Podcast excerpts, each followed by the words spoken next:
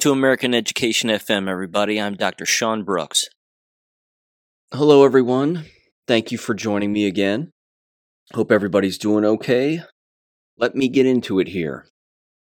I have written another Substack article for this month. In fact, I'm also going to put together one more, probably, maybe even two more. I'm not quite sure. December's kind of a fun month to write lots of things happening. And of course, it's kind of typically the month where a lot of people start making predictions about what's going to happen the coming year. Me personally, I'm going to stay away from that one this year. Although, if you go back a year ago, I wrote an article that was uh, along those same lines, basically making a bullet pointed list of what I thought was going to happen in 2023. Pretty much every single thing occurred for the most part, except for the fact that the shots never got pulled off of the market. I was kind of expecting that to happen, although I would say the next best thing occurred, which is more people have woken up to the fact that the shots are killing people, and uh, less people are taking them now more than ever, which is very good. But either way, uh, my most recent Substack article is titled The Jewish Lobby on American Campuses Spying Treason and Bolshevism by Jewish Student Organizations and the Lobby That Controls Them. Again, I, I watched the documentary The Lobby, which I highly recommend, and I link it in the uh, actual article itself in, in at least two places. So it can be viewed in four separate parts on both BitChute and Rumble. But I link both of those again in the article itself. It, it truly is mandatory viewing for anybody who listens to this show and anybody who reads my Substack. Uh, every American should watch The Lobby and, and watch what is revealed, certainly on college campuses, university campuses, but also within Congress, and how they all work together and control one another. Even Jewish students are being used, and, and the Jewish students that are subverting free speech and slandering people and engaging in Bolshevik tactics. I mean, they're so foolish because they are the useful idiots also. They too are being used by the Jewish lobby Eh, to a certainly to a great extent and they even say so. I mean the people running the show clearly state that they really don't care what happens on college campuses just as long as the bigger picture gets met and as long as the bigger needs that they have and the bigger goals that they have get met. So i i, I basically well yeah I, I watched all four parts. I took some notes and i honed in specifically on what goes on on some of these campuses and then i highlight a couple of particular groups, of course, that exist on college campuses. But I highly recommend giving that article a read, and hopefully that's a nice springboard for you to actually watch the lobby. Again, it's about three hours long, a little bit over three hours long, and it's well worth it. So there you go. Okay. There's one other thing too within that article which I found to be rather funny and pretty much proves proves my point that censorship exists, and certainly censor- censorship rather on the uh, on the very topic of calling anyone a, a Jewish terrorist, or even saying that phrase, or getting people to understand that Jewish terrorist organizations exist. Endless people seem to believe that this is not true.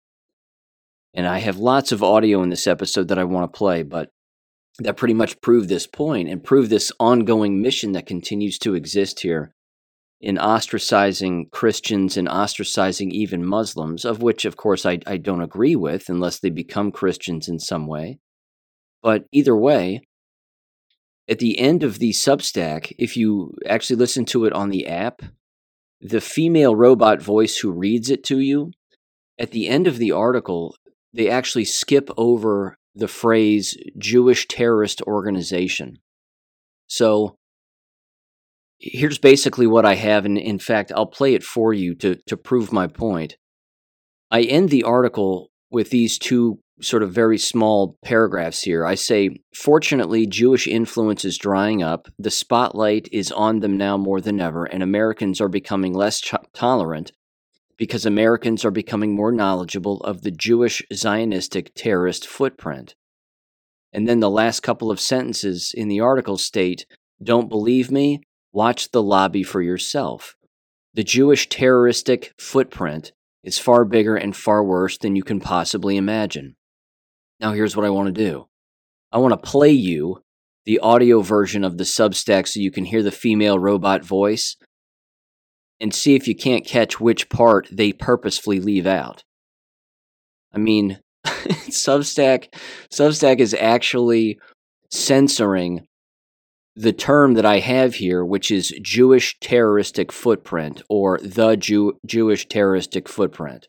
They don't even say it. In fact, the first time I heard it, they skipped over me saying, watch the lobby for yourself. It's beyond strange, but again, it's censorship. So give this a listen in three, two, one. Fortunately, Jewish influence is drying up. The spotlight is on them now more than ever, and Americans are becoming less tolerant because Americans are becoming more knowledgeable of the Jewish slash Zionistic terrorist footprint. Don't believe me? Watch the lobby. Their footprint is far bigger and far worse than you can possibly imagine. See what I mean? They said it earlier. They said it in the paragraph earlier. They said Jewish Zionistic terrorist footprint and actually said that, but in the last sentence, they don't say it. They say they. I mean, you can't make it up. I think it's hilarious. I think it's absolutely hilarious. They'll say it in the paragraph before, but they won't say it in the last sentence. It's beyond weird. But it makes you wonder again is Substack in on this to some extent? Certainly, the AI has some some bit of control over what gets said and what doesn't. But either way, that's why I recommend, you know, when it comes to Substack, that you actually read the articles the the best that you can. Because if you're just listening to it now on audio, uh, you know, the voice is going to skip over what it doesn't want to read. it's rather strange. It would make me wonder if I wrote an entire article and all I said throughout the entire thing was Jewish terroristic footprint or Jewish terrorist organization. And if I if that was the entire article, would it even read it? Or would it just go from the title of the article down to my bio at the very bottom? I'm not entirely sure. Either way, again, I, I highly recommend watching The Lobby. It really is mandatory viewing. And I'm not kidding when I say this when you watch the first 10 minutes, I mean, your jaw is going to be wide open. Now, I knew that this influence existed. The only difference in the real shocking and insidious part was I had no idea that the Jewish organizations and student led organizations that exist on college and university campuses had quite the reach that they have and had the, I would say, uh, oh, I don't know what you would call it, agency and conference influence, and along with all of the political action committees that exist in America and certainly in foreign countries, which I state in the article, basically, if you have a Jewish or even probably a Muslim and other organizations that exist on campus, perhaps not Christian necessarily, but all these other religions, then they're direct, uh, I mean, they have direct ties to foreign government. They have direct ties to the agencies that exist within America that work for foreign governments. They're spy operations. They're openly engaging consistently in psychological operations to trick people and to keep people from understanding the truth, let alone thinking for themselves. It's really disgusting. So, again, if you get some time this weekend, I do highly recommend watching The Lobby. It really is overwhelming, and uh, it's a bit depressing because again you're trying to wrap your arms around something and trying to get control of something and once you watch this you're going to say oh my god you know these organizations are openly engaging in treason on the grounds and within the borders of the United States and nobody's arresting them and nobody's even investigating these groups for what they're doing which let's face it they're trying to subvert American interests and they're trying to subvert the citizens of the United States. It, it can't it can't become clearer that it's treason.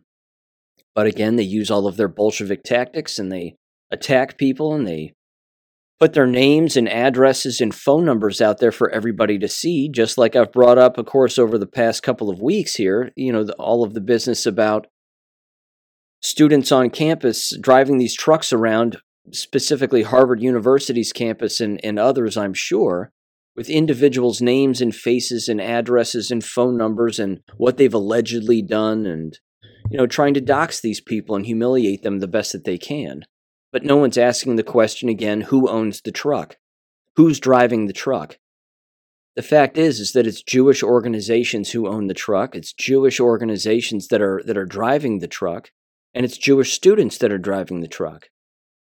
And this leads me to my next my next point in my next uh, piece of audio here. And let me do my best to set this up because again I I pretty much mentioned it in some previous episodes certainly with Elise Stefanik and you know uh, those those particular congressional hearings that were taking place last week that it doesn't matter what the hearing is about all that these politicians are doing, in particular the ones on the right now, the vast majority of the ones on the right, which by the way is also brought up in a, in the lobby, that what you're going to see is is that the Zionistic support and support for Israel pretty much lies solely with the right. There are plenty on the left that support it too, which of course you're seeing in the uh, Ukraine, you know, support for Ukraine on the Democrats and support for Israel on the right from the Republicans in that entire charade and paradigm, they're supporting the same people. They're supporting the same criminals. That's what they're supporting. They're not supporting the individual free citizen who maybe just happens to be Jewish but isn't a criminal. They're supporting the criminal organizations that run both of those countries, which just so happen to be Jewish. So, with all of that said, in this particular judicial Senate Judiciary Committee hearing, there are at least two judicial nominees that are up for a federal judgeship. The one that you're going to hear be attacked is an individual by the name of Adeel Abdullah Mangi, if I'm saying his name right. Now, I want to make this abundantly clear. The guy is Pakistani. I don't know anything about him. I don't know anything about his history. I watched some of his testimony and some of the questioning that, that he was having to deal with. He seems remarkably polite and, and rather straightforward. The sad part was is that every Republican senator, for the most part, was going after this guy. And they were, I mean, they were asking him about things for which he knows nothing about. They were asking him about people, Middle Eastern individuals who are alleged terrorists, and he knows nothing about them. I mean, it's quite ridiculous. They're looking at a Pakistani American who's a citizen, who's seeking to become a judge in the, uh, let's see, which circuit is it? Third Circuit. And uh, they're basically saying, you know, do you know who these people are, or why? Why is it that uh, you know the university that you sat on a board of you know, complimented these people or, or had them show up at, at, at the campus as guests. And he goes, Look, I didn't know anything about this. I don't know who these people are. He goes, I'm not in charge of scheduling anything. This is not what I do. I, I find it amazing that they're getting away with looking at a Pakistani man and they're basically saying, why are you associating with all these Middle Eastern terrorists? Which clearly he isn't. It's beyond evident. I mean, they might as well be yelling at him. I kid you not. It's it's this absurd. They might as well be yelling at him and asking him if he rides a camel to work. Do you ride a camel to work? Because you look like you ride a camel to work. I mean, that's basically how they're treating this guy. And again, they throw in 9 11, they throw in uh, mass rapes of of uh, of Jews on on October seventh. It's beyond crazy. They're not even hearing themselves. They all sound like Elise Stefanik now. Josh Hawley, uh, Senator Kennedy, Senator Cruz, all of them. They all sound completely unhinged. And I'm going to play Josh Hawley's audio. So this entire clip is seven minutes and 56 seconds. You're going to hear Josh Hawley again just go off the rails. He sounds completely irrational. And again, even Ted Cruz was asking him very similar questions. They're basically asking him all the same questions. They're eh, they're saying, you know, does does Israel have the right to be a country? Are they a colonialist people? Did they, you know, did they kill the Palestinians to take control of their eh, to take control of Israel? The answer to all of those, of course, is yes. And I wish that this guy who's testifying, this Pakistani wannabe judge, I wish that he would have just said yes. I wish he would have t- t- actually told the truth. I wish he would have said anti Semitism is a made up word from the 1800s. As it turns out, the history of Israel is it used to be called Palestine, and before that, it was called lots of other things. And then, of course, Jews resettled there because of the banking cartel and, and numerous Freemasonic governments, and they moved many Jews there and of course gave them their own military and a thousand other things and then they started to slaughter palestinians who were living there long before them. Again you have to understand that government and these senators and these politicians don't want you to know the truth about history. None of them do they're always ramming home these zionistic talking points and this false history because that's what they want you to believe but if you know what the real history is, that's when you can hear the hypocrisy in these individuals and you can hear how controlled they are. And they truly are. I mean, they are controlled by the lobby. So I'm going to play Josh Hawley here. Give this a listen again. It runs for about seven or eight minutes. Here we go. Three, two, one. Thank you, Mr. Chairman. Congratulations to the nominees. Thanks for being here. Mr. Mangi, if I could just start with you, I just want to make sure I understood your answers to my colleagues, and said, including Senator Cruz. Let me let me just read you something. I just want to know if you if you agree with this or not. This should be simple. Here's a statement: the demand to center Israel's right to self-defense (that's in scare quotes) self-defense erases the colonial context and delegitimizes the Palestinian right to resistance. We are in awe of the Palestinian struggle to resist violent occupation removal, erasure, and the expansion of Israeli settler colonialism. Do you agree with that? Yes or no? I realize you didn't write it, and you may not know who the author is. May never have heard of these people before. I just want to know: Does this represent your view? Yes or no? I'm going to jump in real quick right off, right out of the gate here. My apologies. one of the things again that they do, which I, I kind of said earlier, if I, if I'm not mistaken, but they're actually having him try to respond to things that he didn't even say. So th- they're reading just these blanket statements that they claim are from other people and other authors, and then looking at this guy and going, Do you agree with that? It has nothing to do with why he's there. But this should tell you again that all of these politicians are bought and sold. They all got the memo. No matter who's testifying in front of you, ask them about Israel, ask them about Jews, and ask them whether or not they support them or not. Because if they don't, then as far as these senators are concerned, you're immediately disqualified. That right there is the mafia. It's that simple. Our government is the mafia. These individuals are the mafia. It doesn't matter what aisle they, uh, you know, what side of the aisle they sit on. These are the enemy of the people right here. So I'm going to continue and you can hear his answer. And again, he's rather polite and he basically again says, What does this have anything to do with me? So here we go. Three, two, one. Senator, any attempt to justify what happened on October 7th, I have absolutely no. Well, that's not the context here. This is this is talking about any discussion of Israel's right to self-defense erases the colonial context. It's calling Israel a colonial state. So, could we just answer my question? Do you do you agree with this? Yes or no? Senator, I don't claim to be an expert on the Middle East. Uh, uh I, I, I, don't have the historic or regional that sounds like a maybe. That's a maybe. Maybe you agree. Can we, no. can we get a yes or a no? Each say this is a policy question or a question for well, no, wait, expert. wait. What's I don't. That's what I don't understand. By the way, this was written by the director of the center you sat on the board of that you advised. This is the director, not some random professor. The director who published it in an open letter. So when you say it's a policy, what, what what's the policy about calling Israel a violent settler colonialist state? What, why is that a policy question? Senator, that is not an, uh, a statement that I had any involvement. Okay, good. So would you would you condemn it then? You say this does not represent your views.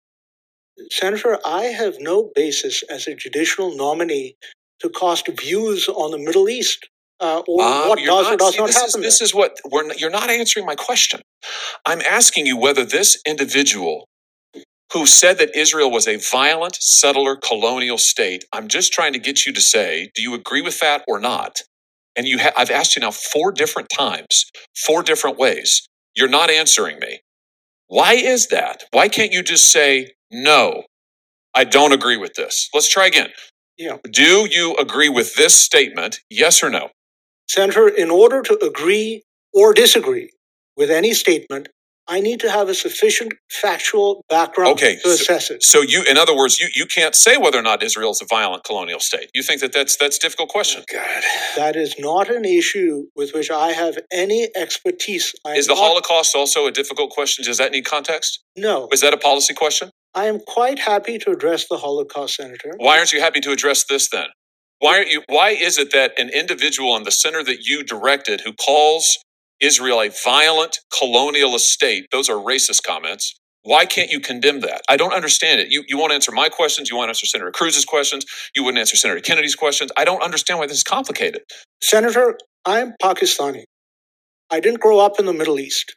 I didn't don't either. have- I, I didn't either, but that doesn't mean that I can't say that somebody who says that a Jewish state is a violent colonialist enterprise is wrong. This isn't a policy question, it's a moral question. This is a moral issue.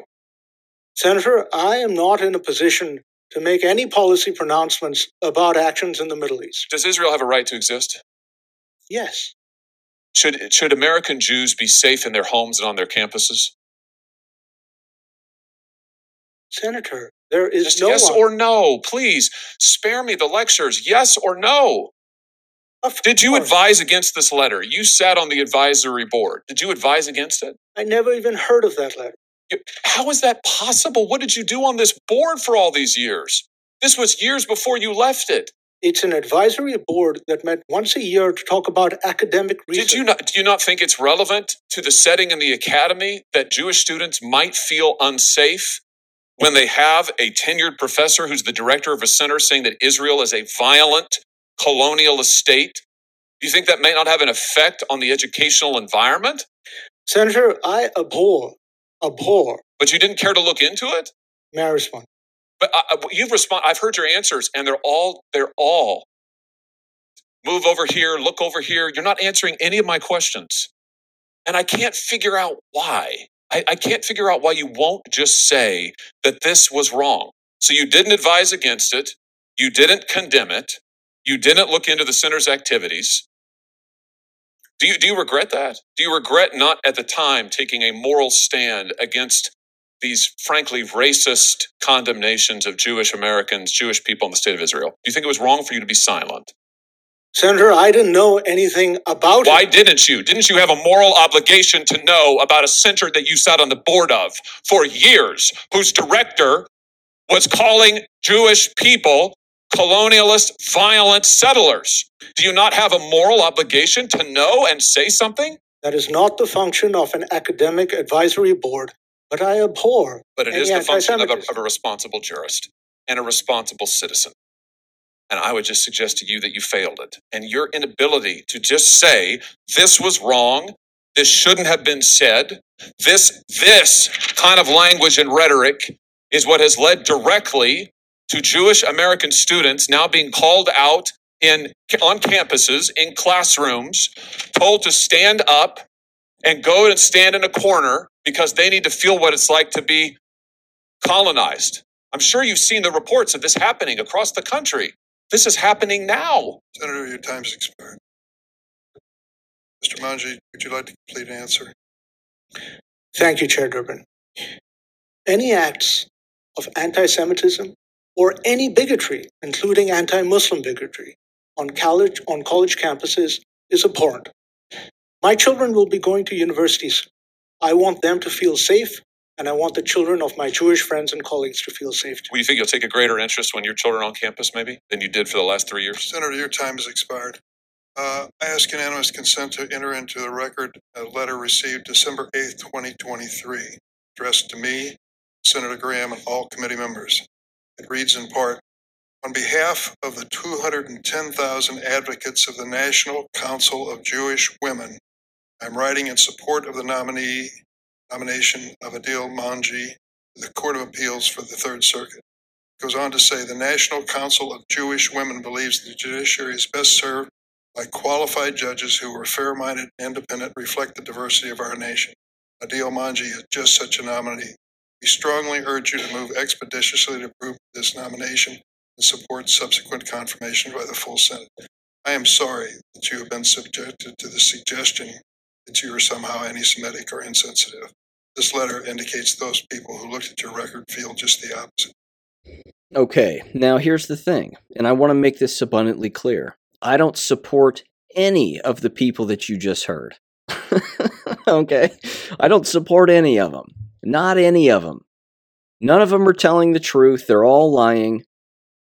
The wannabe judge is playing nice on particular issues for which he knows far more about, I'm sure, than Senator Hawley does, clearly, but he's playing nice because he wants the position of a judge. He's going up there and he's compromising his own knowledge and his own integrity. He could tell the truth. He's choosing not to because he wants to make it up a notch in the old social status, so he thinks. You have to keep in mind a, a very critical point here. You cannot make your way to those levels of influence, so to speak, and, and actually hold on to those positions without being immoral. So the hypocrisy of Hawley is palpable. For him to say something like, this is a moral issue, Jews aren't colonialists and they didn't take over, uh, you know, Palestine and and they have a right to exist in, in what is their homeland, Israel, and blah, blah, blah. That's completely inaccurate from a historic standpoint. Completely and historically inaccurate. But you can't tell him that. I mean, you could, but you're not going to get the votes and you're not going to get, you know, what it is that you're looking for. And let's face it, in almost every single issue, when it comes to the Senate Judiciary Committee, they almost always vote on party lines, almost all of the time. In particular, when you get a Pakistani man in there and they start throwing around 9 11 or the Holocaust or, you know, pilots on planes hitting towers. I mean, when you start bringing things like that up, they've already made up their mind. They already know that they're going to vote against you and they're just trying to get a rise out of you and, and, and, try to get these individuals to get caught in saying something that can be used against them in the future. It's a Bolshevik tactic. So people have to understand too that the lobby, the Jewish terroristic lobby, not only owns these politicians, but they train them. They train them. And they've been trained in this approach and in these tactics for a very long time uh, the vast majority of the I actually learned this a long time ago, but the vast majority of the legal aides that sit behind these senators and congressmen and women during these congressional hearings and, and senatorial hearings, most of them happen to be Jewish lawyers. And they're assigned to these people. And then, of course, they work for them. And they're the ones that are looking up all of this information. They're the ones that are associated with these organizations. And they're the ones that get the memos. They're the ones that get the emails that say, okay, we got this Pakistani guy coming in here who, who wants to be a judge. Let's grill him and let's dig up some dirt on him about one of his coworkers who wrote a letter talking about how Jews are colonialists in Palestine and that even Palestinians in Gaza have the right to defend themselves but we need to use that against him as, as much as we possibly can.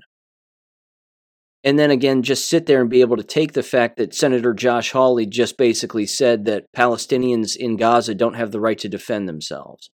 Because that's basically what he just said. That right there should tell you who owns these people. This is the problem. And yeah, there is massive grooming that takes place on college and university campuses to again create this division, when the truth is remarkably objective. Now, again, I'm not a biblical scholar, and I'm certainly not a scholar of numerous religions. However, I do know this Christianity doesn't call for the murder of Jews or Muslims, but Judaism does, and so does Islam. They call for the murder of anybody who isn't them. And if you want a quick 10 minute lesson on that fact, certainly from the Jewish perspective, go back and watch the last war video. Toward the end, it's certainly within the last, I'd say, 15 minutes or so, there's a 10 minute swath of, of video there that is an individual going through parts of the Talmud. And it really is a very quick lesson in the word usage of the Talmud. And I remember reading a very long time ago a post that someone had written about the Talmud. It was a lengthy post and it was very well done. But they basically said, I read the Talmud so that you don't have to. Here are my summary points on the Talmud. And they went through it. And what exists in the Talmud, and you'll even pick up on this in that particular video if you if you choose to go watch it, is they basically create sin and they make some of the most outlandish statements you could possibly imagine, but then they write in other books like the Jewish Encyclopedia, which is a real thing and that exists, but they write in it their excuses for engaging in that sin, right down to having sex with little boys and what that means and why you can get away with it and why it's not a sin, but it is a sin if you do this, but it's not a sin if you do that. They, they create consistently a level of inconsistency that is astounding. And that level of inconsistency and that level of hypocrisy is exactly what we're seeing on a constant basis with this entire question that is existing in the spotlight right now. And again, if you can pick up on it, and it's patently obvious, I think, but if you can pick up on it, it's everywhere. Again, these individuals and these politicians will openly try to get people to believe that no one ever attacks Muslim students, and if they are attacked, well, it must be whites that are doing it, or it must be Christians that are doing it, but it's never Jews. See, that, that's the interesting part about this. They themselves, who are owned by the lobby, would never say that there are Jewish terrorist organizations and Bolshevik organizations that exist on college campuses. They'll never mention it. Not ever. And that right there should tell everybody who owns them and who blackmails them. I mean, again, what's Josh Hawley really done in his life? Where did he come from? He was a lawyer in Missouri. He made his way up the ladder. Somebody's got something on him, whether it's kid touching, money laundering, something. They dangled, you know, a, a little piece of ass in front of him that's a little too young below that age of 18. And what did he do? I'm making an allegation here, allegedly, allegedly. My, my entire point is, is that these people are owned and they're blackmailed, and it's all of them. Durbin's one of the worst. So is Ted Cruz. I'd like to know what they have on all these people, including Senator uh, Ted Kennedy. I mean, he looks like an old lesbian, and he's got some funny one-liners in that oh, oh shucks, you know, Southern mentality. I don't buy it. I don't buy it. Even he was borderline crying about 9 11 to this Pakistani judge or this wannabe judge. And I'm saying to myself, what does he have to do with 9 11? Again, they're holding up pictures of like these Middle Eastern quote unquote terrorists. And they're going, You support these people? I mean, it's beyond ridiculous. It's just beyond absurd. So let me keep going down this this uh, you know Washington D.C. government train of thought here. They actually did this too the other day. I mean, again, you, you can't make this up. They actually made a ruling in the House of Representatives the other day on a motion to call for the firing of the Harvard president and the president of MIT. They actually did this 219 Republicans voted yes, one voted no. I'm hoping that was Massie. It probably was. And then 84 Democrats voted yes to call for the, to call for their firing. And 125 voted no. 3 voted president present for Democrats, one was a no vote, and there was one Republican that was a no vote. But you had 219 Republicans out of 221 Republicans vote yes. What does this have to do with them? Why does this matter? This is not this is not an affair that, that, that should that they should be concerned with. But they are. And they're making themselves concerned with it because they're owned. The lobby owns these people. There's no doubt about that. But again, they're trying to normalize this kind of irrational thought, thinking that we, the American citizens, can't see through it. Well, we can see right through it perfectly. We know what they're doing. And it, of course, it doesn't work on the likes of us. Now let me play this again. you can't you can't make this up. Here's Elise Stefanik. This is a recent comment from her. She walks up into that little media room that Congress is associated with, that Nancy Pelosi and all these, you know, House people will come in and, and speak. This is only a couple of minutes long. But Elise Stefanik walks in, borderline tears again, and she goes, Well, I, I used to go to Harvard, and the Harvard motto is this, which uh, is basically truth. It's the word truth in Latin, veritas. I find that remarkably ironic that that comes out of her mouth because it's not the truth she's interested in. So let's listen to her hypocrisy in this two minute clip in three, two, one. Good morning. A point of personal privilege. There is a reason why the testimony at the Education and Workforce Committee garnered 1 billion views worldwide. And it's because those university presidents made history by putting the most morally bankrupt testimony into the congressional record, and the world saw it. As a Harvard graduate, I'm reminded of Harvard's motto, Veritas, which goes back, and it's older than the founding of our country. It goes back to the 1640s. In addition, the motto was Veritas Christo et Ecclesiae, truth for Christ and the church. Larry Summers, who was president of Harvard when I was an undergrad, talked about the meaning of Veritas is divine truth moral truth. Let me be clear Veritas does not depend on the context. This is a moral failure of Harvard's leadership and higher education leadership at the highest levels. And the only change they have made to their code of conduct, where they failed to condemn calls for genocide of the Jewish people, the only update to the code of conduct is to allow a plagiarist as the president of Harvard. The irony is palpable. It really is. Again, uh, to have Elise Stefanik get up there and talk about Christ and the truth, and then, of course, bend all of that to fit her, you know, contrived narrative, so to speak, is beyond ridiculous. She's an absolute embarrassment. I can't even look at her face. I mean, she's just she doesn't have an honest bone in her body. She got the memo too. They're all following orders. It's just so gross. And then of course calling her a plagiarist immediately and and throwing that around. She may be, I don't know, and frankly I don't care. What I do know is that the double standard is beyond evident. There's a spotlight on the double standard right now, and that again is all that I'm trying to point out here is that all of these people are bought and sold. All of these people are over emotional. None of them are thinking. They really do believe that they're the arbiters of truth and that they control you. I want to see people like Elise Stefanik and the rest of these congressmen, uh, men and women, and, and senators. I want them all gone.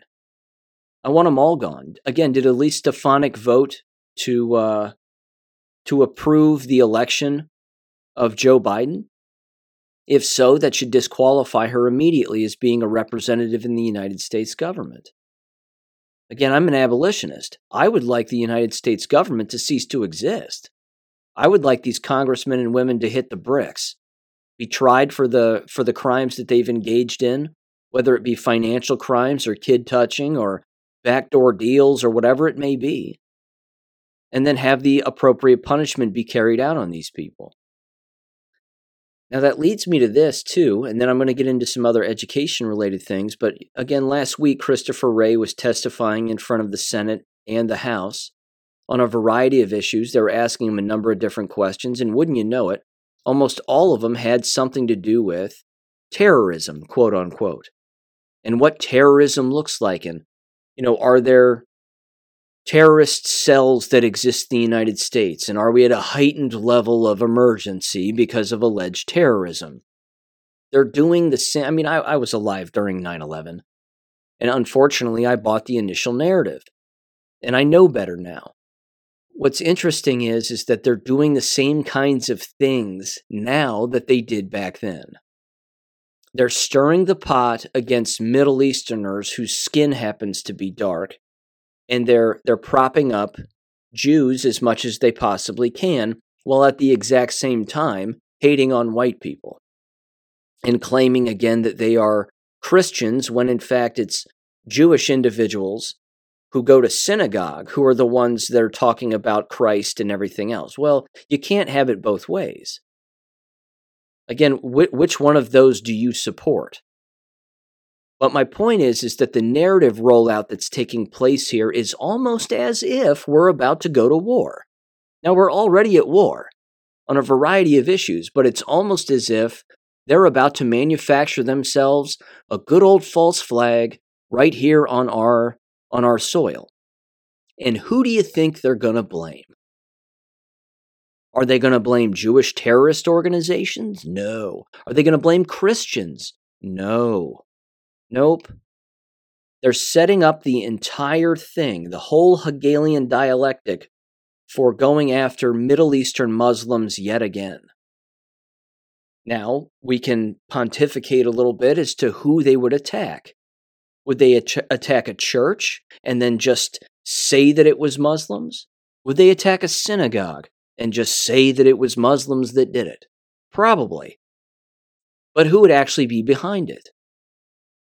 Well, the quote unquote deep state would imply that the Jewish lobby would have something to do with it because they do this kind of thing for sport, as I say in the Substack article. They do this for fun. They get paid to do this. I mean, that's how they operate. That's how they still exist. They're funded to create false flags and then make up stories about things that they will tell other people that another group was responsible when in fact it was them that was responsible.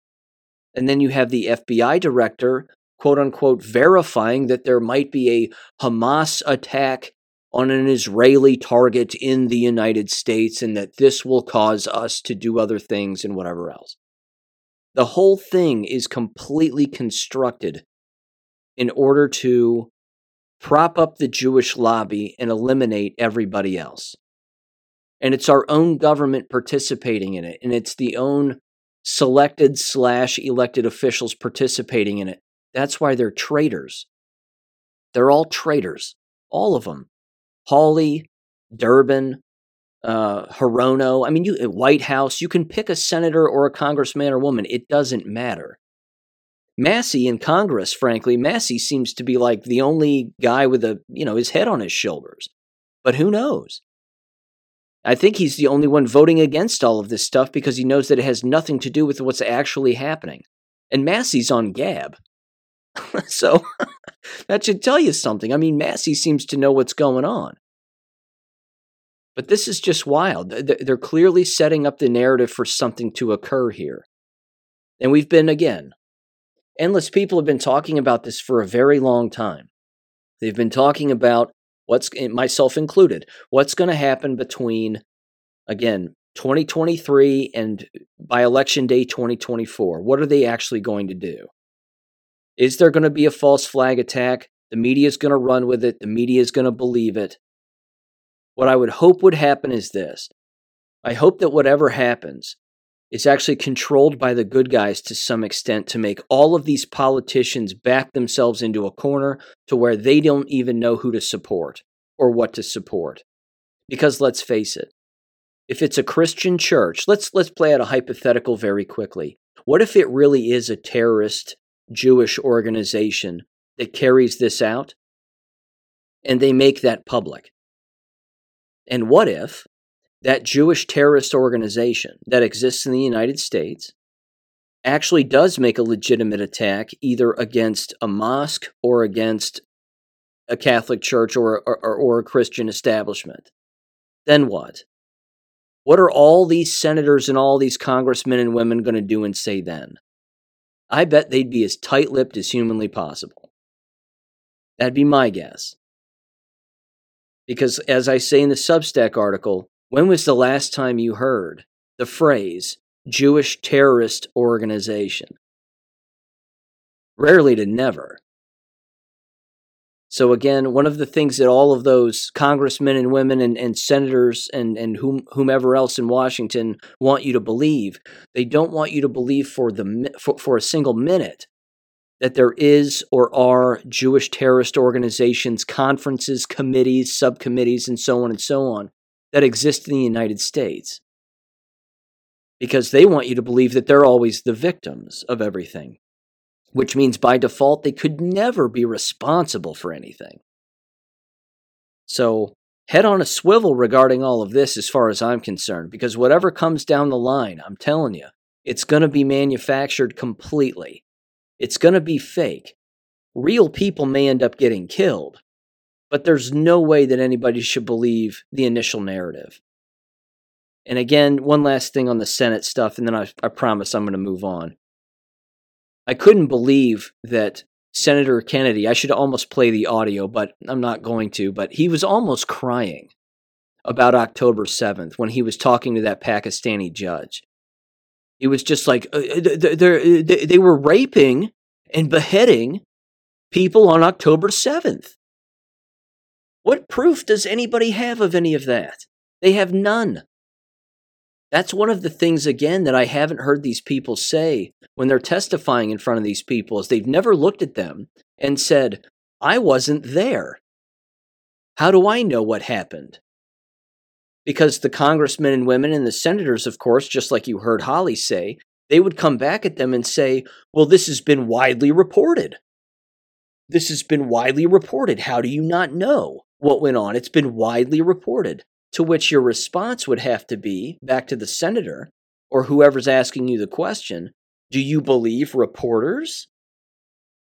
Do you believe the media? Do you believe government? Again, you have these senators questioning Wray and the FBI, which would imply that they don't trust government organizations as senators themselves, but they want you to trust them. They want you to believe them. And if they say something as a senator or a congressman or woman, they want you as the public to believe everything they say. And I say no. We don't believe any of you on anything ever. If you say it's sunny out, I'm going to think you're a liar. And I'm going to say, I'm sorry, I haven't been outside yet. I don't believe you. But let me go take a look. And then you go outside and you have yourself a little peek. Everybody has to do that now, all of the time. Everybody has to think for themselves all of the time. You cannot trust anything that these people say. The lobby has a grip on them that is a death grip, and they're never going to let go. And of course, they'll never admit it either. Because if they admit it, well, then the cat's out of the bag. Okay. Moving on, education related stuff. I do have more audio that I want to play, by the way. Uh, I think I have a piece of audio right here with this first story, but I have some audio from some nurses that come from Dr. Makis's Substack that you've got to hear. And I'm going to play uh, some clips from that here in a little bit, so stay tuned. Uh, here we go. Cicely sent me this from New Mexico. Absolutely incredible. God bless this person. It's from Albuquerque News. QR, I'm sorry, yeah, uh, KRQE News.com. Video Man dressed as Grinch tells kids at New Mexico school that Santa is fake, Jesus is real. Not all heroes wear capes, ladies and gentlemen. Give this audio a listen in three, two, one. A costume Grinch showed up at an Albuquerque elementary school this morning with a message some parents say could ruin Christmas. On the sign, that man was trying to convince children that Santa is not real. News 13's Jessica Salinas has reaction from parents. Santa is fake, Jesus is real, is the sign the Grinch greeted students with today at Osuna Elementary School as he set up right outside of the kindergarten entrance, upsetting parents. To take that in front of little kids and try to destroy their wonder, destroy the magic of Christmas, it makes me, it makes my blood boil. It kind of made me mad. Like, you have nothing better to do to get up at 7.30 in the morning and post in front of a kindergarten the grinch spent about 45 minutes outside the school walking up and down the sidewalk Last week in Texas, there was a similar stunt with a costume Grinch set up outside a school. We did find through social media posts that the two incidents are connected. In a letter to parents, the principal said she was saddened by the stunt, calling it a nationwide movement, while saying the person behind the stunt was taunting children. Video shows parents confronting the Grinch, some asking if there was a better way to spread his message than at an elementary school. This is a great way, trust me. Jesus said, Go into all the world, including all elementaries, and preach the gospel to every creature. And some continued asking why. The Grinch dished back some mean spirited replies. Well, if you believe that, then you should go do it yourself. Parents hope this Grinch doesn't steal the kids' Christmas cheer. I hope it doesn't. I hope it doesn't. I have a kindergartner, and she's very excited about Christmas time and Santa, so I hope it doesn't. Jessica Salinas, KRQE, News 13. That school principal sent a letter to parents explaining that the district and school police could not intervene because that protester was on the sidewalk, which is public property. Staff redirected students away from the protester to an alternate entrance. I can't tell you how much I love this. This is arguably one of the best stories of the year as far as I'm concerned. is absolutely incredible. And if there's anything that proves the brainwashing in American society, it is that right there. I hope you heard the word usage that they were all saying throughout that entire news report. It's going to ruin Christmas. This might ruin Christmas. How could this person? How could they? It's a time for Santa and presents, and I hope this doesn't ruin Christmas for my daughter because she's excited about Santa and presents. That Santa and presents have become the focus of Christmas.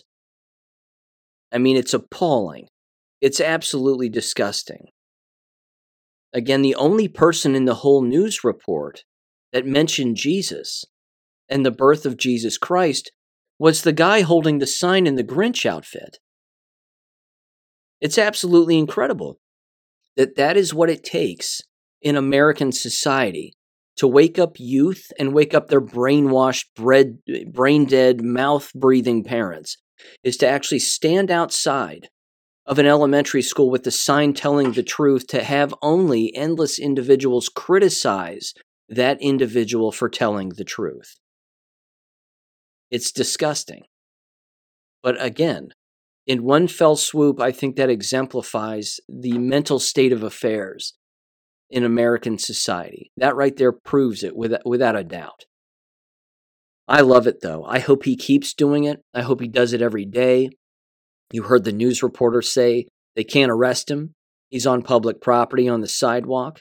He's not saying anything that's illegal. And again, they what did the school do? In typical fashion, in order to not expose anybody to the truth, they've decided to change the parent pickup, parent drop off area to the back of the building instead of the front of the building so they can avoid the guy who's telling the truth with the sign in his hands. So, again, if that doesn't also define the American K 12 school system in a nutshell, I don't, I don't know what else does. It's just incredible. It's incredible. God love that guy. God love him. He's the best. Not all heroes wear capes. I love it. I should add this too that if, you know, if there are parents out there who are on the Santa train and and believing all of that, which again, we have to take this into consideration and this is a very real thing, is that the lying and the brainwashing has to start early with children. That those fairy tales that get told have to start early with kids because, again, who is it really distracting them from? So you got a fat guy in a beard, dressed in red, handing out gifts, flying around on a wooden sleigh with reindeer that can fly, and then shoving his his uh, his fat backside down a chimney in order to provide all of these magical gifts for everybody. Ladies and gentlemen, again, who is that distracting from really? It's distracting, of course, from the life of Jesus Christ, why he lived and why he died. That's the whole point. The same thing, of course, as we all know, happens on Easter.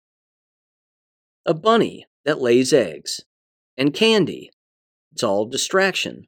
It's all a giant distraction. So, if you want to use the opportunity, in my humble opinion, to teach children about the realities of the time and, and the holiday and the day, focus in on the acts and the charitable work of St. Nicholas.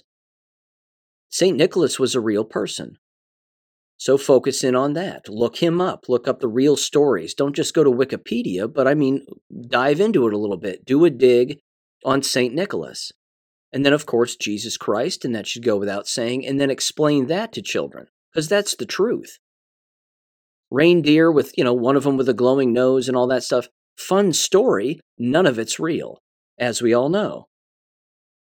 So again, th- there are there are factual things that, that responsible parents can do with their children on a constant basis, but misleading them and then still sending them to a school district that's allowing for that kind of misleading, which, let's face it, is far worse than just Santa Claus within American K 12 schools.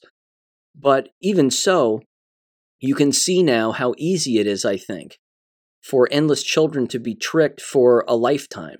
Not that they'll grow up and believe that Santa's real for a lifetime, but hopefully they maybe go back and say, well, why is it that we did all that stuff regarding Santa for all those years when we could have been doing something far more objective?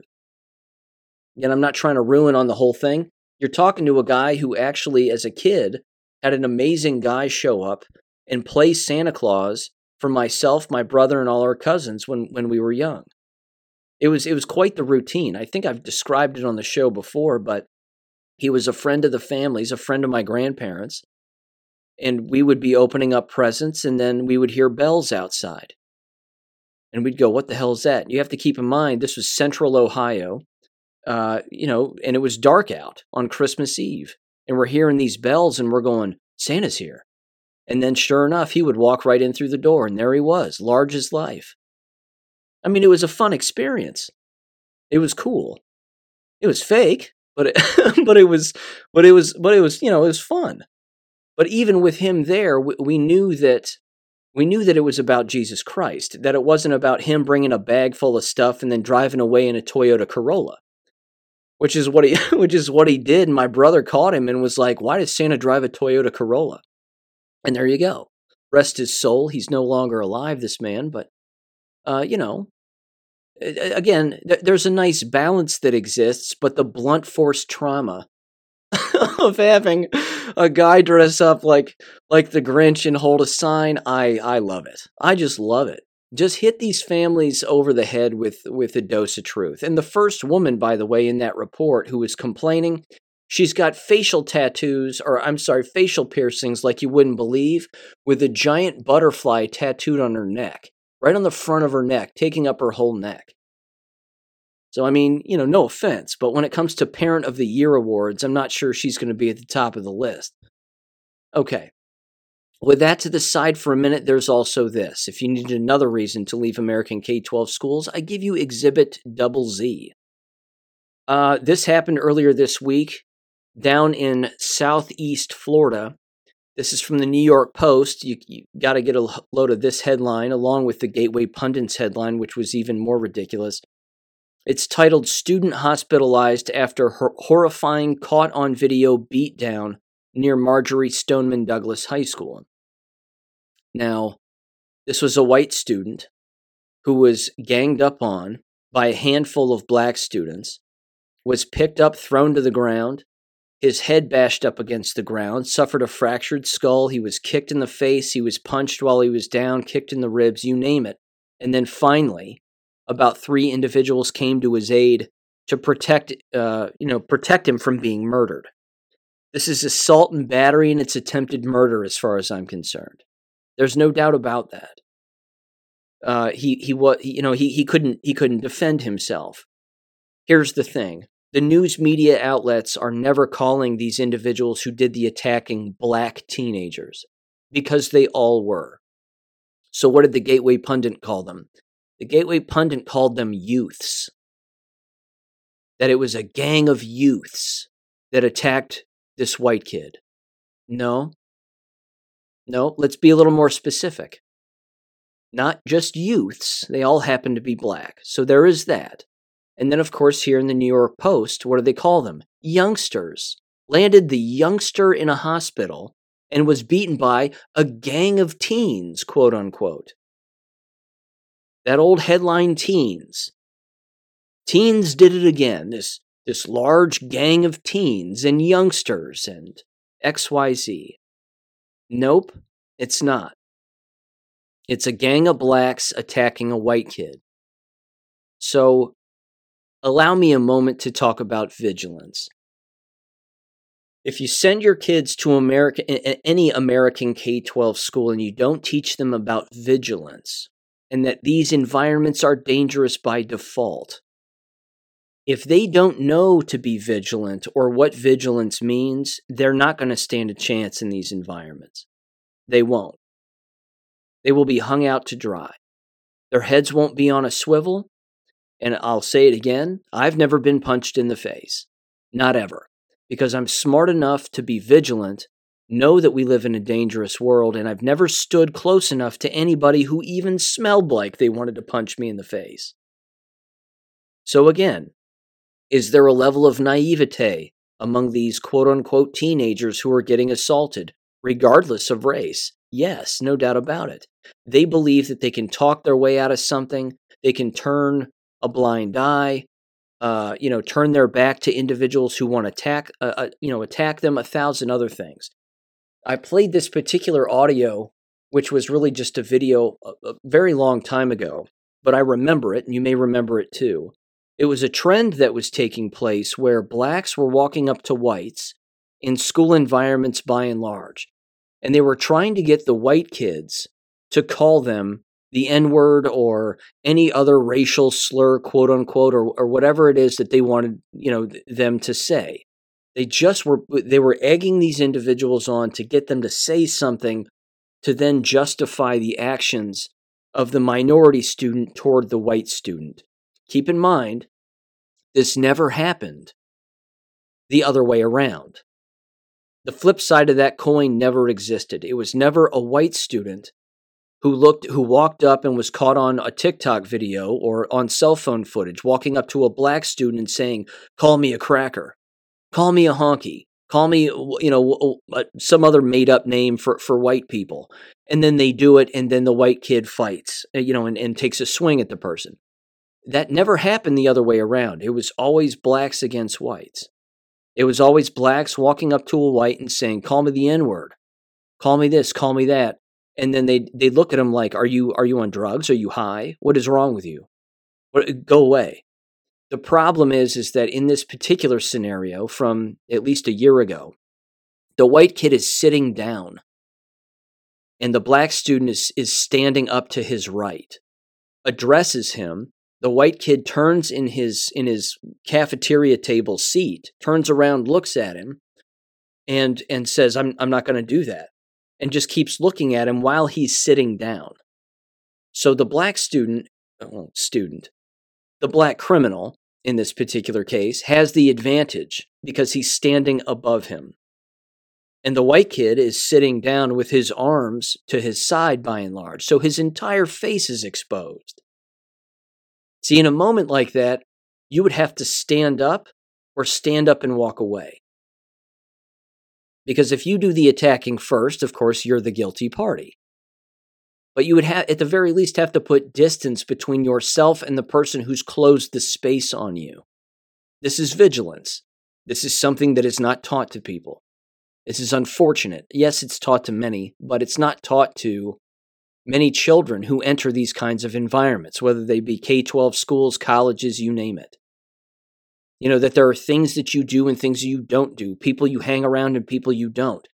Uh, individ- crowds that you that you go with and toward, and crowds that you stay away from.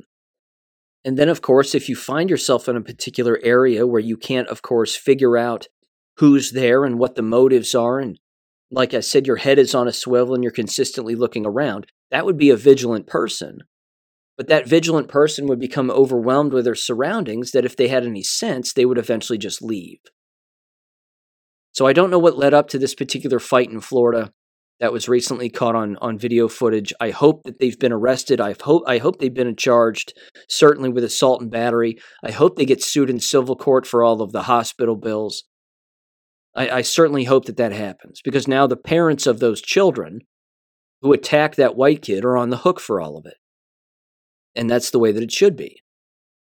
But again, these environments are not safe for a variety of reasons. And if you're going to send them, which I don't recommend you do, certainly not within the next calendar year, because all hell's going to break loose in American schools here in the next calendar year for a variety of reasons. Not just illness related, of course, but the political nonsense and everything else. That you've got to teach them to be vigilant.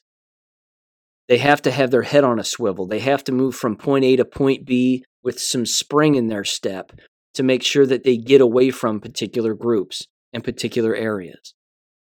Again, we have instincts. We have to listen to those instincts. We have to pay attention to them. We have to be tuned into what those are. But if we have calcified pineal glands, then we're not thinking very well, are we? And we're certainly not being vigilant, and we're certainly not listening to those instincts and letting those instincts take over. Because most instincts would say, there's a group of individuals over there that I don't typically hang out with. I need to stay away from them. And I need to make sure and put some distance between myself and them because, again, I can't be punched in the face if I'm not close enough to get punched in the face. So there you have it. Okay, school fights. I'll tell you what. And I, will be honest with you, and I've said this before.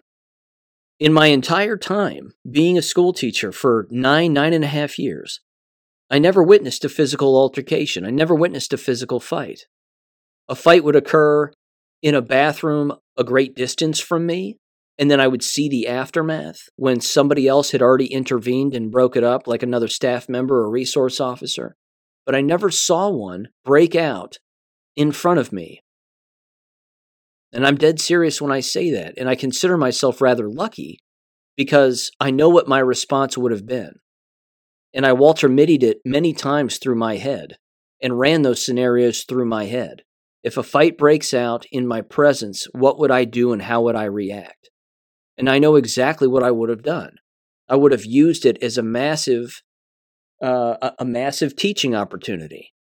I wouldn't have beaten, eh, you know, beaten anybody. I'm certain I wouldn't have done that. I probably would have subdued who I would have determined to be the guilty party as fast as humanly possible.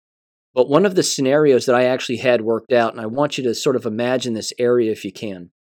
In the middle school where I worked, there was a massive atrium, and it stretched almost the entire width of the building.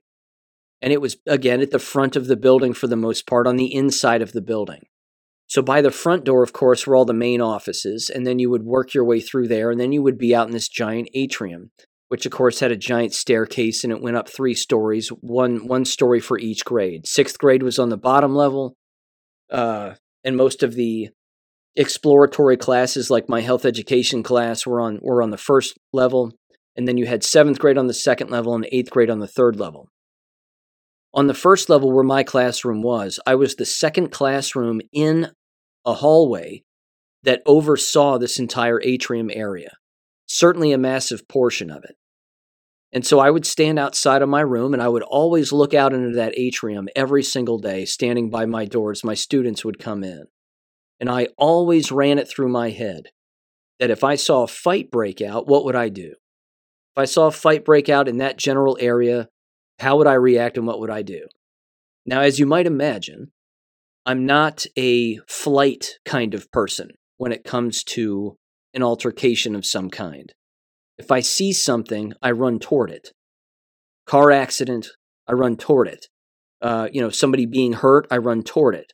A house on fire, I'd run towards it. I wouldn't even hesitate. I mean, that switch gets clicked off in me and I and I go immediately. So that's what would have happened first is I would have run toward it. But what I had worked out in my head was is, and this is kind of funny, and I kind of wanted to do it because it would have been caught on film and I would have gotten a lot of people's attention, which would have been neat. But they had these giant flower pots, and I mean, they were huge. Uh, you know, imagine like the size of your bed, okay? They had these huge flower pots that were the size of a bed. and there were maybe like three or four of them in the atrium, right, kind of like right through the middle. Not quite as big as a bed, but you get what I'm saying. Anyway, it was my intention to then basically grab both guilty parties or one guilty party or whoever it was by the back of the neck and by the back of the shirt and then jump up on one of those flower pots and stand above them while I'm still holding on to them and get everybody's attention and start yelling at everybody who was in the atrium because, again, this is where all the students congregated.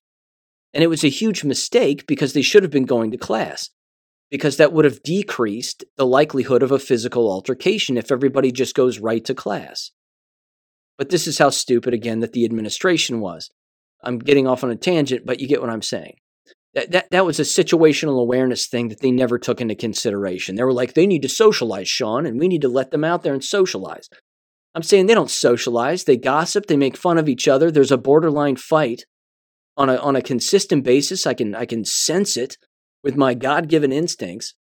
But you're more concerned about them socializing instead of going straight to class. Either way, I would have grabbed them and then jumped up on the flower pot and shook both of them in front of everybody, separating them with my arms. And, and just started yelling at everybody that this isn't what we do here. We don't do this here. We don't fight here. You want to fight? You're going to go to jail. And then, of course, the resource officer would have come over and I would have insisted handcuffs, and that may have happened, maybe not. But either way, I would have used it as an example to teach everybody that I'm going to single you out if I see this, and this is what we don't do here. Because that's not what happened.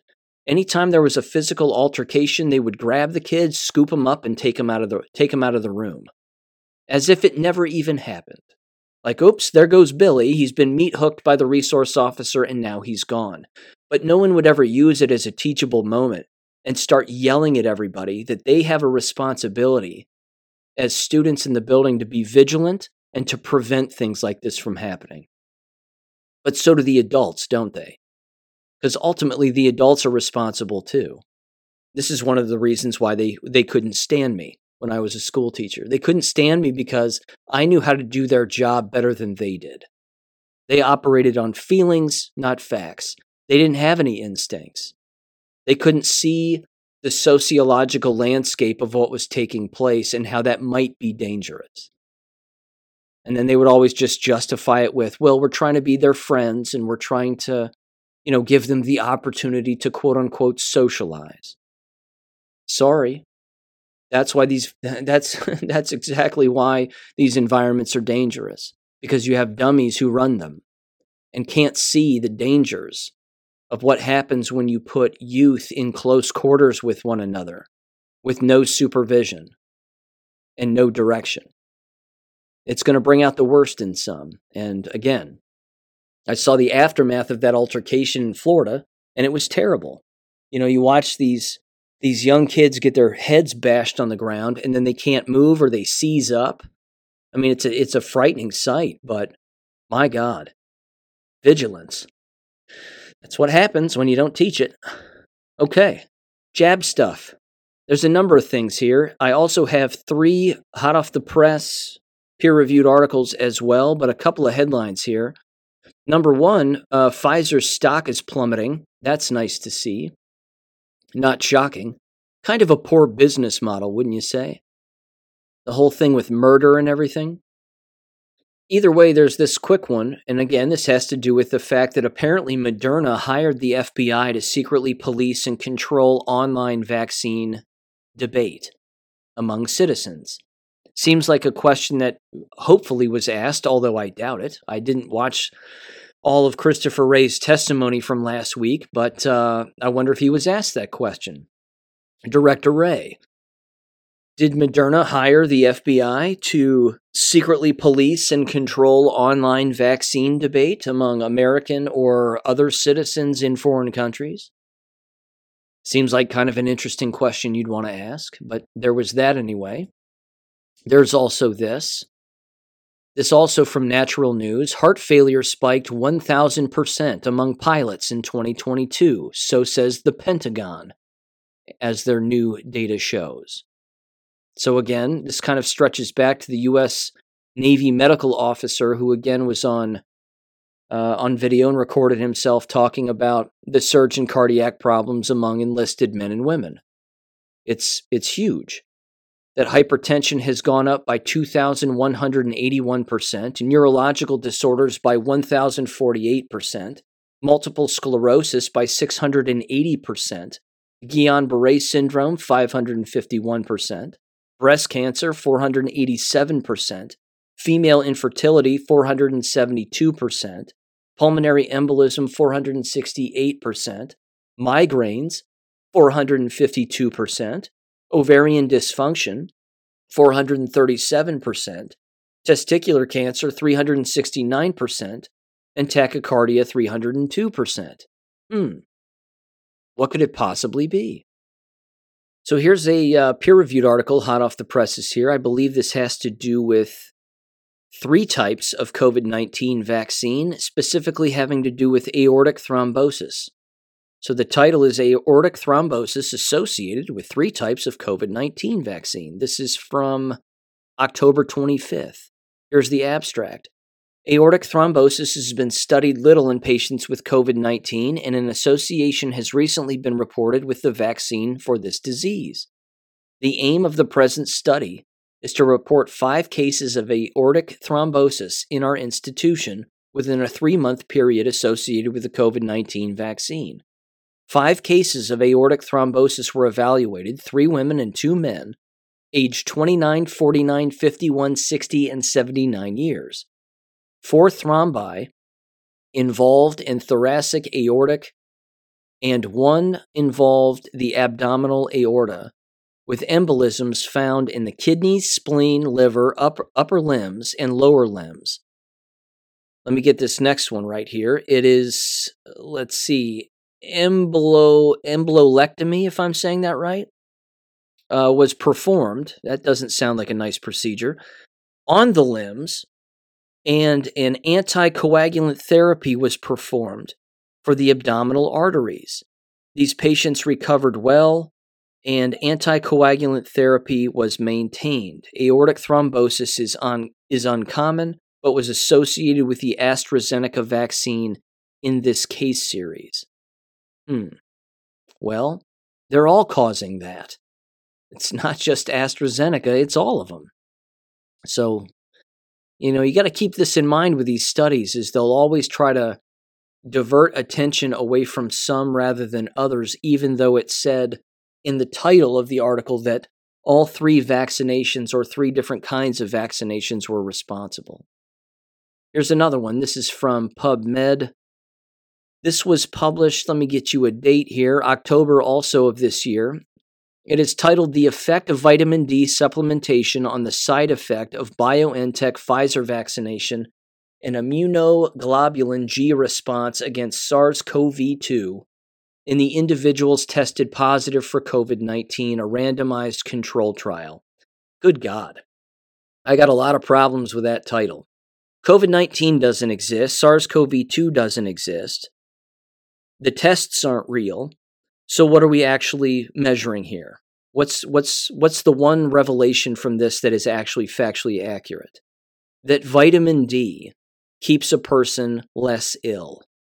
That vitamin D, Specifically, it says supplementation of 600 IU of vitamin D3 can reduce post vaccination side effects and increase IgG levels in participants who received BioNTech Pfizer vaccine. So, if you've taken the jabs, you should be outside in the sun as often as humanly possible, or at the very least, supplementing vitamin D3 as often as possible when you're not getting enough sun. Good to know. Here's the last one. This was published just last month, in fact, almost exactly one month ago, in the International Journal of Obstetrics and Gynecology. Miscarriage after SARS CoV 2 vaccination, a population based cohort study. Here's the abstract. To evaluate the risks of miscarriage following SARS CoV 2 vaccination while accounting for the competing risk of induced abortion. It says women aged 15 to 50 years with a confirmed pregnancy at less than 19 completed weeks of gestation. That was the that was the uh, the, participant selection there, and this was out of Ontario, Canada. The methods involve the following: exposure to first SARS-CoV-2 vaccination handled in a time varying manner was identified as one unvaccinated, two remotely vaccinated, greater than 28 days before the estimated conception date, or three recently vaccinated, less than 28 days before conception and up to 120 days after conception. The outcome was miscarriage, occurring between the estimated date of the conception and up to 19 completed weeks of pregnancy. Fine-Gray hazard models accounting for the competing risk of induced abortion generated hazard ratios, AHR, adjusted for socio-demographic factors, comorbidities, and biweekly periods. The results included were 246,259 pregnant women, of whom 34% received a first SARS CoV 2 vaccination. It says miscarriage occurred at a rate of 3.6 per 10,000 person days among remotely vaccinated women and 3.2 per 10,000 person days among those recently vaccinated, in contrast to a rate of 1.9 per 10,000 person days among unvaccinated women, with corresponding AHR of 0.98 or 95% confidence interval. Conclusions SARS CoV 2 vaccination was not associated with miscarriage while accounting for the competing risk of induced abortion. This study reiterates the importance of including pregnant women in new vaccine clinical trials and registries and the rapid dissemination of vaccine safety data. Here's why I read this it's remarkably corrupt. They're trying to get the readers of this article to actually believe that there's no difference between a 3.6 per 10,000 person days and a 1.9 per 10,000 person days among unvaccinated women. So, more miscarriages occurred among more people who were jabbed as opposed to those who were not jabbed at a rather significant rate, a 95% difference. That's kind of a big deal. It just shows a clear contrast. If you're jabbed, you have a 95% likelihood of having a miscarriage as opposed to someone who is not. And they downplay that. Well, more studies need to be used, and yes, more pregnant women need to take part in more of these trials. Don't worry about that child growing inside of you. They're just a science experiment, just like you are. But we need to study more pregnant women. The, the one pool of individual that I hope dries up, okay, have to do with the participants in these clinical studies. Wouldn't it be great if there were no more clinical studies whatsoever? That if they just stopped because they couldn't find any participants? Well, we need pregnant women to sign up for this, so let's go out there and pay some pregnant women and recruit them. And they try to, and they all say no. They all say, Nope, I don't want to participate in this. Are you going to inject me with something? Are you going to give me something oral to swallow? The, uh, the answer is no. Then what would they do as an entire medical industry? They would either falsify the information the same way that they already are, or they would cease to exist. But again, this was published in the International Journal of Obstetrics and Gynecology. So, on one hand, again, this is kind of one of the advantages that I have as a result of reading so many academic papers as I have over the years, is that they're telling you in the results the deadly information that exists here. But it's in the conclusion where they're like, nah, not that big a deal. Yeah, miscarriage occurred, but there were other risks involved, and it's no different than inducing abortion. And, you know, that's it's basically the same thing. So what's the problem? And yes, we need more registries and more clinical trials so that we can talk more about vaccine safety data.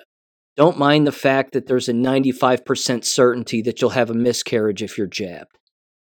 Or that I should say that you have a 95% increased chance as opposed to if you're not jabbed. This kind of information has been out there for a very long time, and people are just having a very, very difficult time absorbing it or coming to grips with it because it would crush the entire business. Now, speaking of businesses crushing, let me get to the nursing profession. These two individuals, I'm going to play two clips of two nurses here. Uh, they're going to be a bit long, so bear with them. Excellent storytellers, both of these women. Amazing stories as well. They're, they're both awake, they both know what's going on. It's beyond evident that they're still learning. And this feels very familiar to me, uh, this particular audio, certainly where it's taking place. It, it's what appears to be an RV of some kind. And back in the day, there was a giant uh, YouTube channel. Well, I don't know how giant it was, but I remember watching it many, many, many years ago.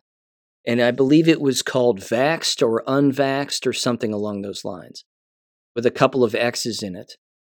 And again, they drove around the country in this RV and they would invite individuals onto the RV who had been vaccine injured. And they would ask them, whether they be parents or children or whomever, to talk about their stories and basically testify as to what they've experienced.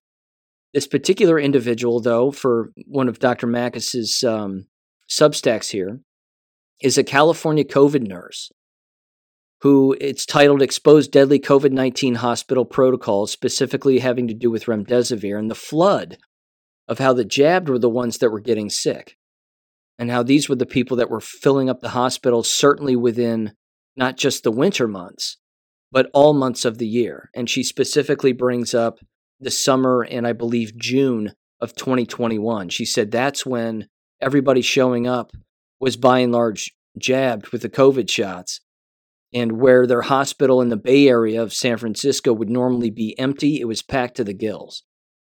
So I'm going to play a great deal of audio from this. I'm going to kick in about seven minutes in.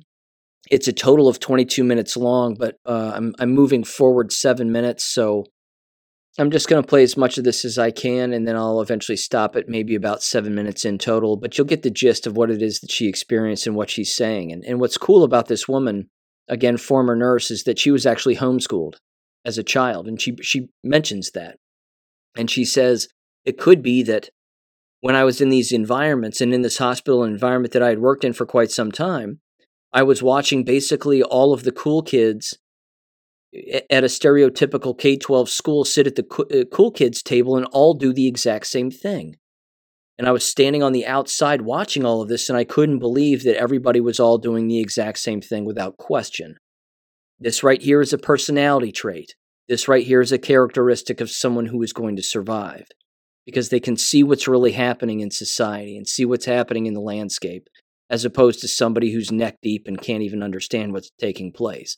So give this a listen here, get comfortable in three, two, one like I said earlier, worked in the Bay Area of California um, for an organization called Kaiser Permanente, and they have a full scope of care. Their their uh, structure is set up to where you get your primary care, your acute care, uh, you know, the pediatricians, all of the medications, and your vaccines, all in the same uh, organization.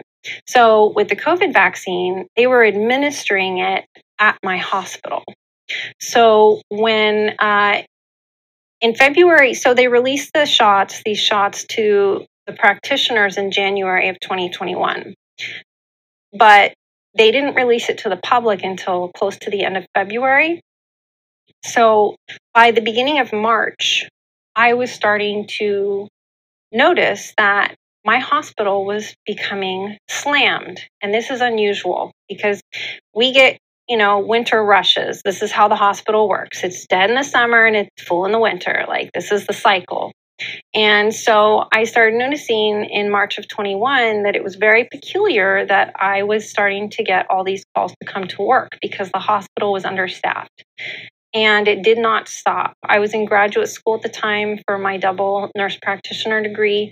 So I would do three weeks at the hospital and then I'd take some time off and study for my schooling. Uh, so by June, when I went into the hospital, I was there for three weeks. Uh, three weeks in from uh, March to April, and then another three weeks uh, in the middle of June to the beginning of July. And I was working nonstop. I would work doubles basically every single shift. Uh, I was getting phone calls three times, sometimes four times a day to come to work because they were so understaffed at the hospital. And then in June, my manager approached me and he said to me, Gail, this hospital has had three times more admissions than we have ever had since the hospital opened their doors. That's a 300% increase in hospitalizations directly associated to the onset of these shots. So, Do you mind me asking what you were saying? Were you saying heart condition, blood clots, or were Yes. COVID? So, and this was actually, so during that week, it was the end of June, it was around the 28th of that month when my manager came up to me and said this to me. And during that week, I had mentioned I was working doubles basically every shift I worked. And because of my position, uh, being in grad school, um, I held the position called per diem.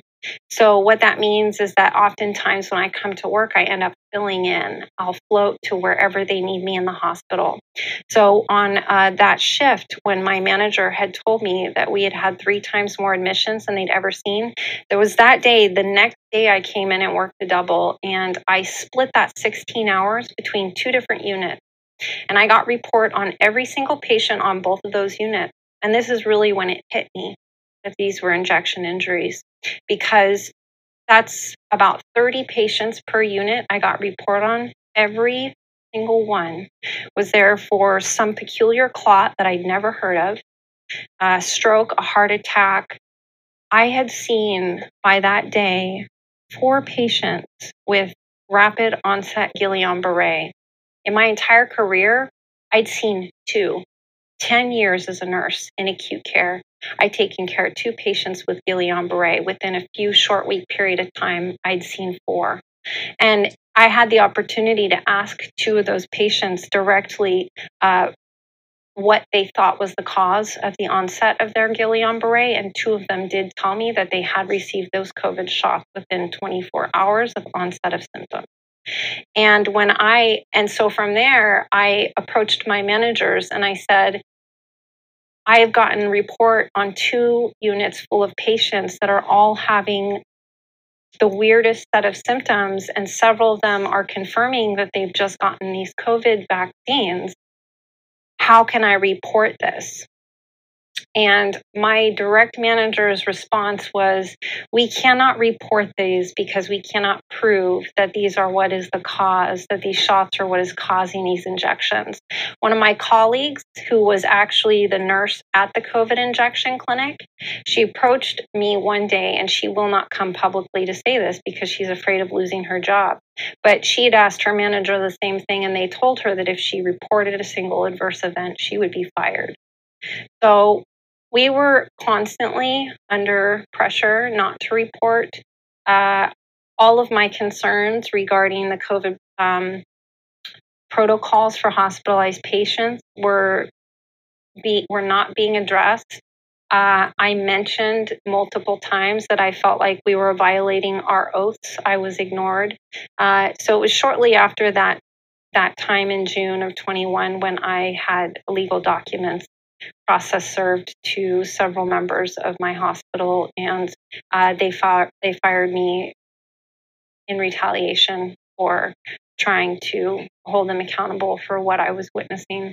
But uh, I asked myself a lot. I think that really one of the most important things to really notice here is people say to me like, "Oh, like you know, why are you coming forward and your colleagues aren't?"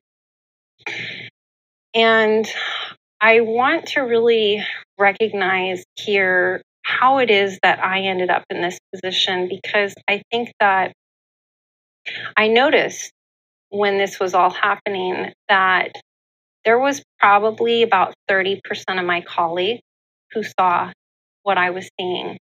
Um, and it is, it's like this attention to detail, critical thinking, ability to really deeply analyze what you're seeing and then continue to dig into why it was happening. And so there are these types of skills in combination with uh, the fact that I was, uh, I, I didn't go to public school in high school. And it really reminded me of that. This whole situation on the COVID floors, it reminded me of how I felt in high school when I was homeschooled and I wasn't with the in crowd. And I saw this happening with my colleagues. I saw them wanting to be with the in crowd. They didn't want to rock the boat. They didn't want to potentially jeopardize their income. They had mortgages, and so they chose to, you know, do what was easy and go along. And I would say to them, this is something that I have found to be the most powerful of all of the things that have happened in the last two years is that I'm free. You know, I I look at my colleagues and I know that they've sold their souls. You know, they're doing these things. They're jeopardizing their ethics and their morals. Um, it's for me, it's just it's been so uh, empowering because I know that my children are seeing a leader and they will be emboldened by what they have seen me done do. And at the end of life, at the end of the day, these are the things that matter. My paycheck, it's irrelevant.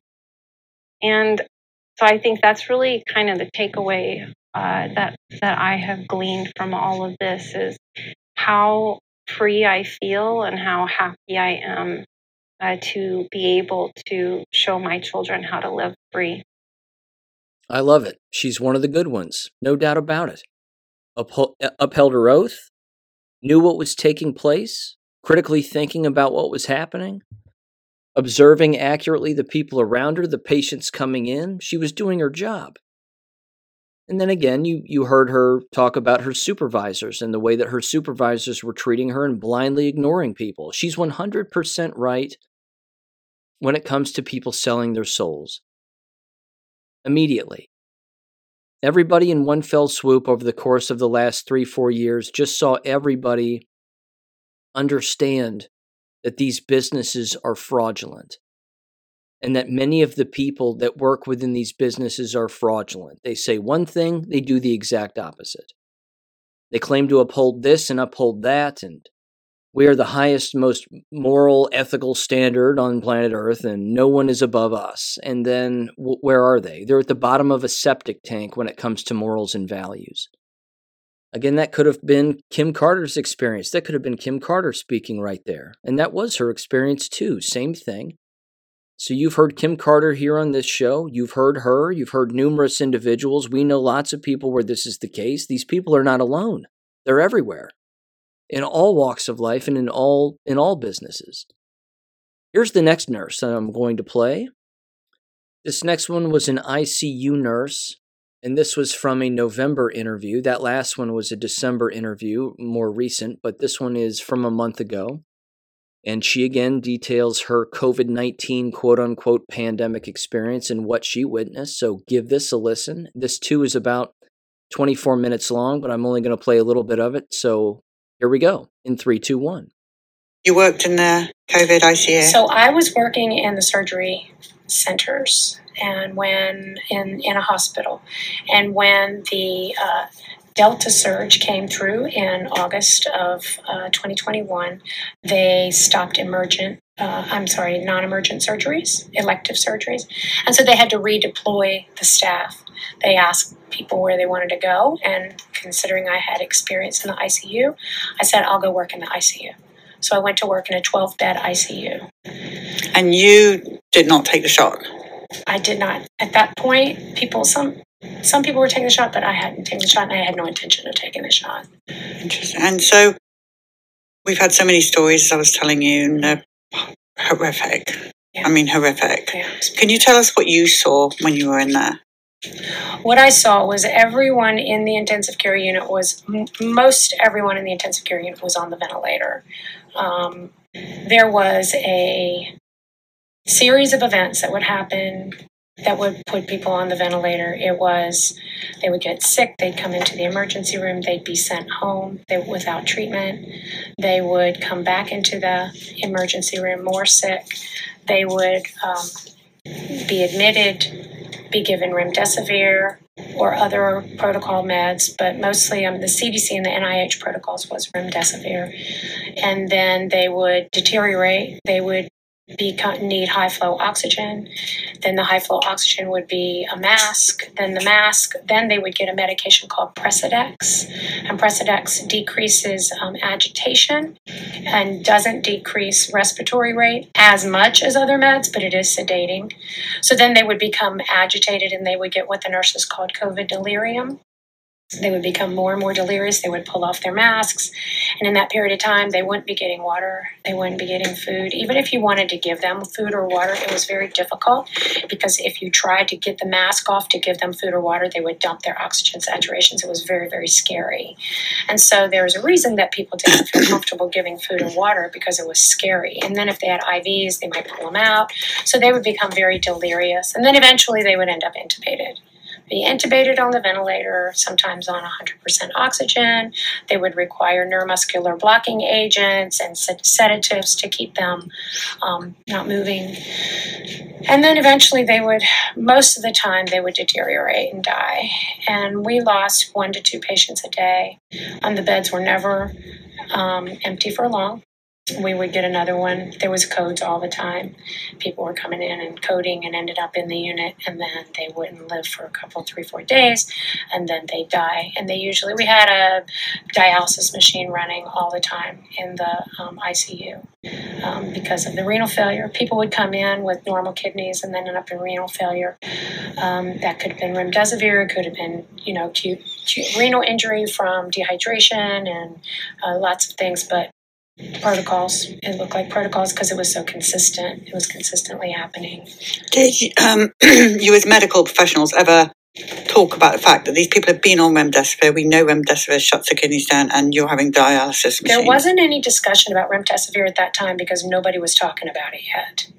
Um, I knew that remdesivir was a bad drug because I was kind of on the I had not, I had been suspicious of the entire operation from the beginning, from March 2020. I knew something wasn't right. And so I had been kind of on alternative media, and then I had seen Dr. Ardis talk about remdesivir early on when he talked about remdesivir and the failed studies with Ebola. So I knew about remdesivir, but people weren't talking about it.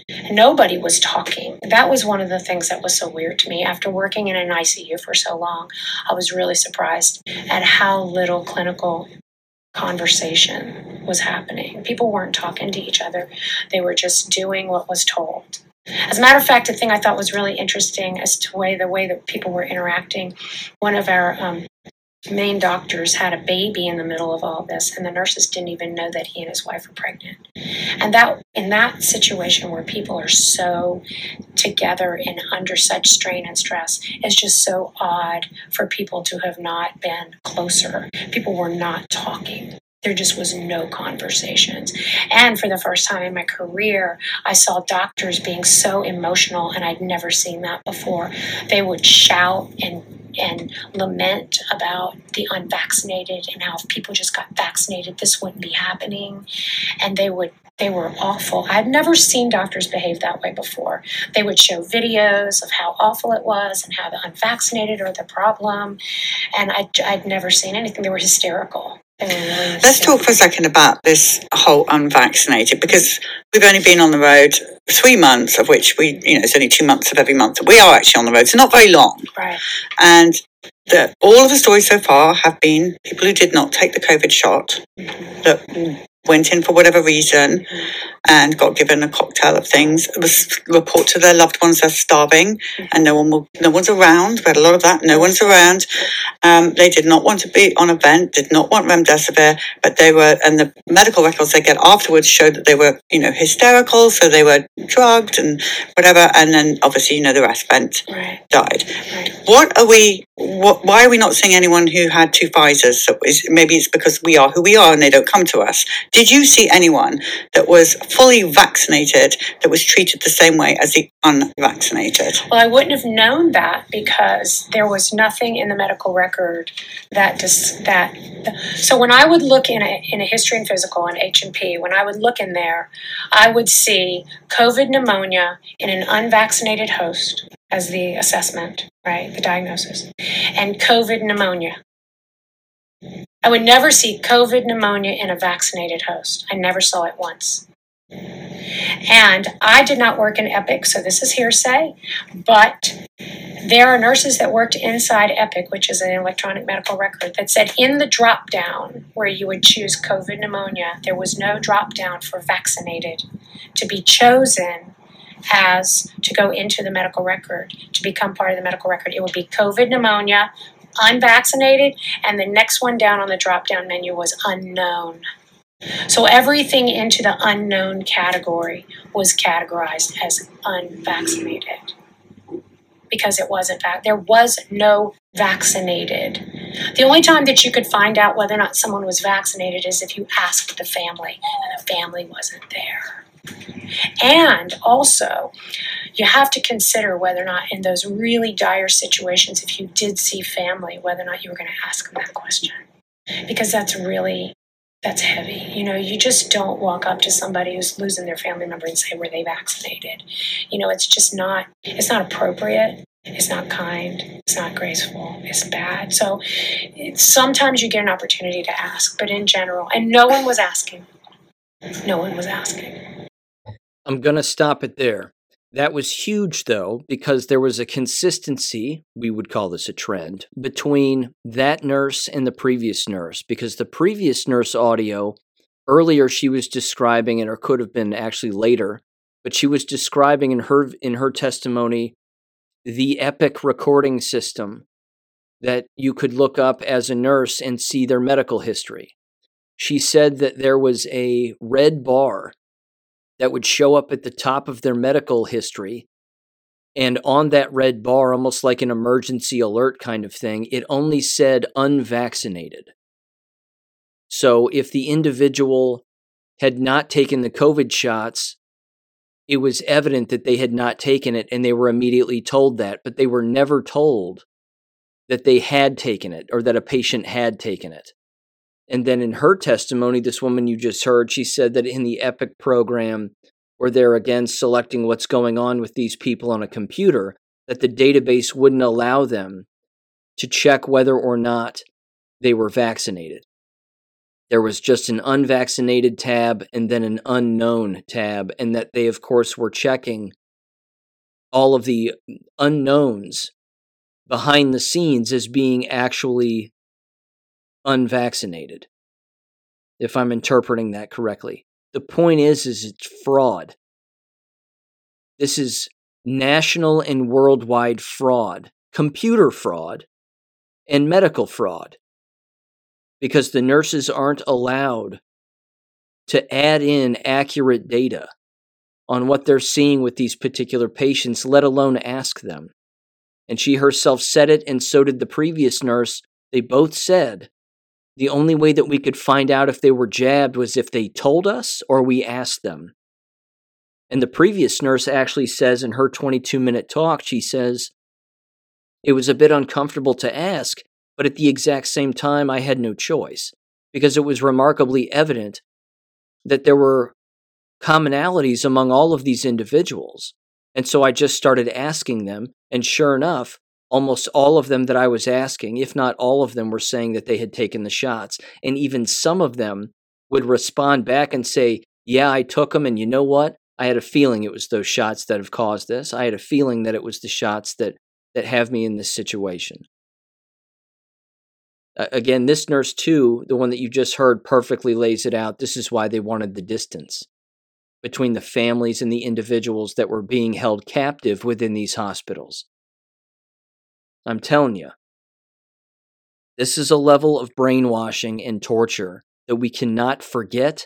And frankly, I'm not going to forgive it either. You cannot forgive something like this. And I'm going to end with this. Here's what the previous nurse said in her in her last full testimony. You can go over to Dr. Makis's Substack page. You can listen to both of these in their entirety for free. You don't have to subscribe to his Substack. Just get on a search engine and type in Dr. Makis Substack and you'll you'll see them.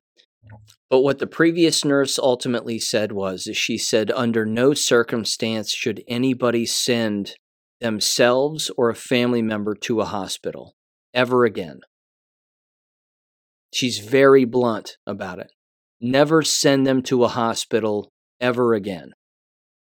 They are unsafe places, if not the most unsafe places that exist. I would invite everybody to keep that in mind going forward here. With that said, everybody, thanks for listening. Have a great weekend, and I'll catch you on Monday. Peace. Thank you for listening to American Education FM. Make sure and check out AmericanEducationFM.com for more information. Take care and God bless.